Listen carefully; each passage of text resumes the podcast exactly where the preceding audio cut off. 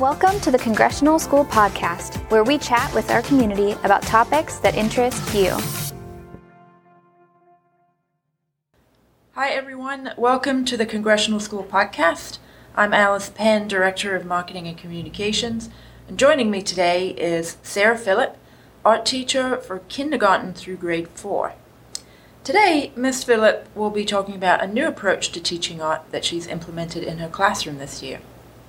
So, to begin, Ms. Philip, can you give us a high level overview of this new teaching approach? Hi, Alice. Um, this year I'm using a TAB philosophy. TAB is short for Teaching for Artistic Behavior. It has three tenets. They are the child is the artist, the art room is the studio, and the focus is on what artists do.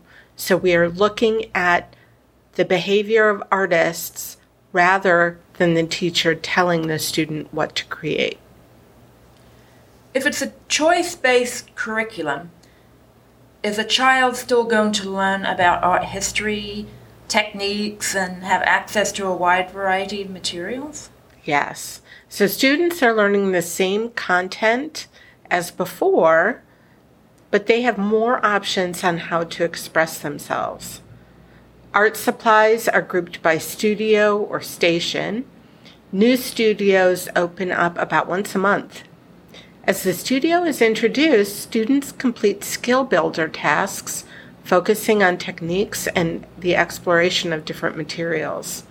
The studio is then open for students to explore more deeply. So far, drawing, collage, 3D, painting, and some fibers are open. What does it mean if a child's artwork looks a little disorganized or maybe unlike the teacher directed projects?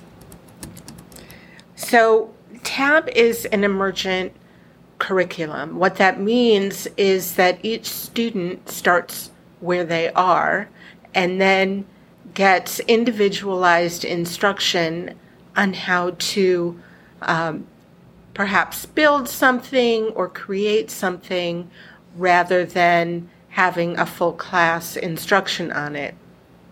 Additionally, children's aesthetic on artwork tends to be different from an adult aesthetic.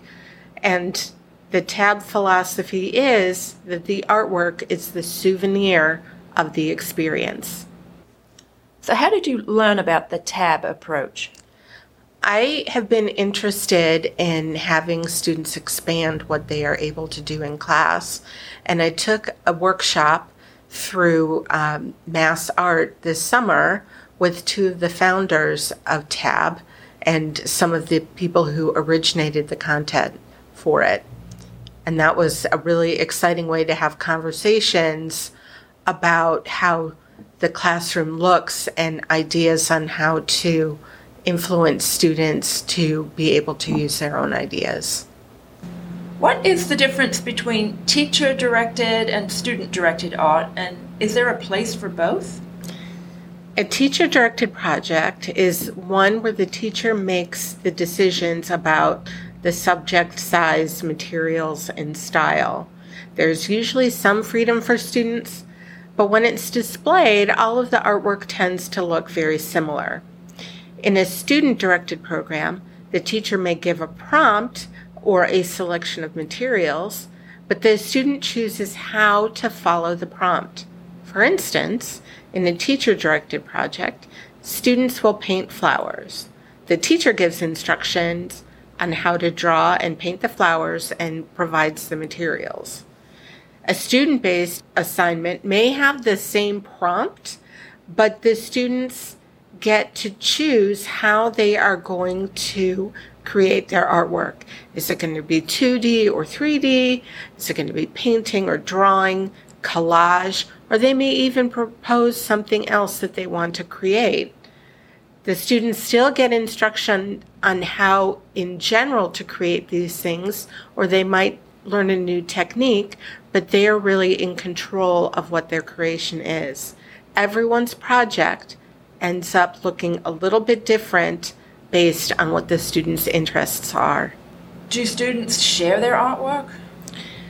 So we have share days where students get up in front of the class and they share their artwork and get feedback from other students. We use what's called a compliment sandwich, where students can choose to have um, an observation or a suggestion or a question about the artwork, and their classmates participate in that. Also, artwork is on display throughout the school.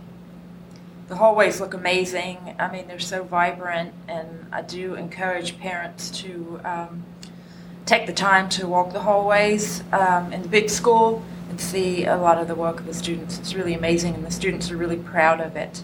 Well, that's it for today's podcast. Thank you, Ms. Philip, for sharing this information about your approach to teaching art this year, and thank you to everyone who listened in today. Thanks for listening to the Congressional School Podcast. Learn more by visiting congressionalschool.org.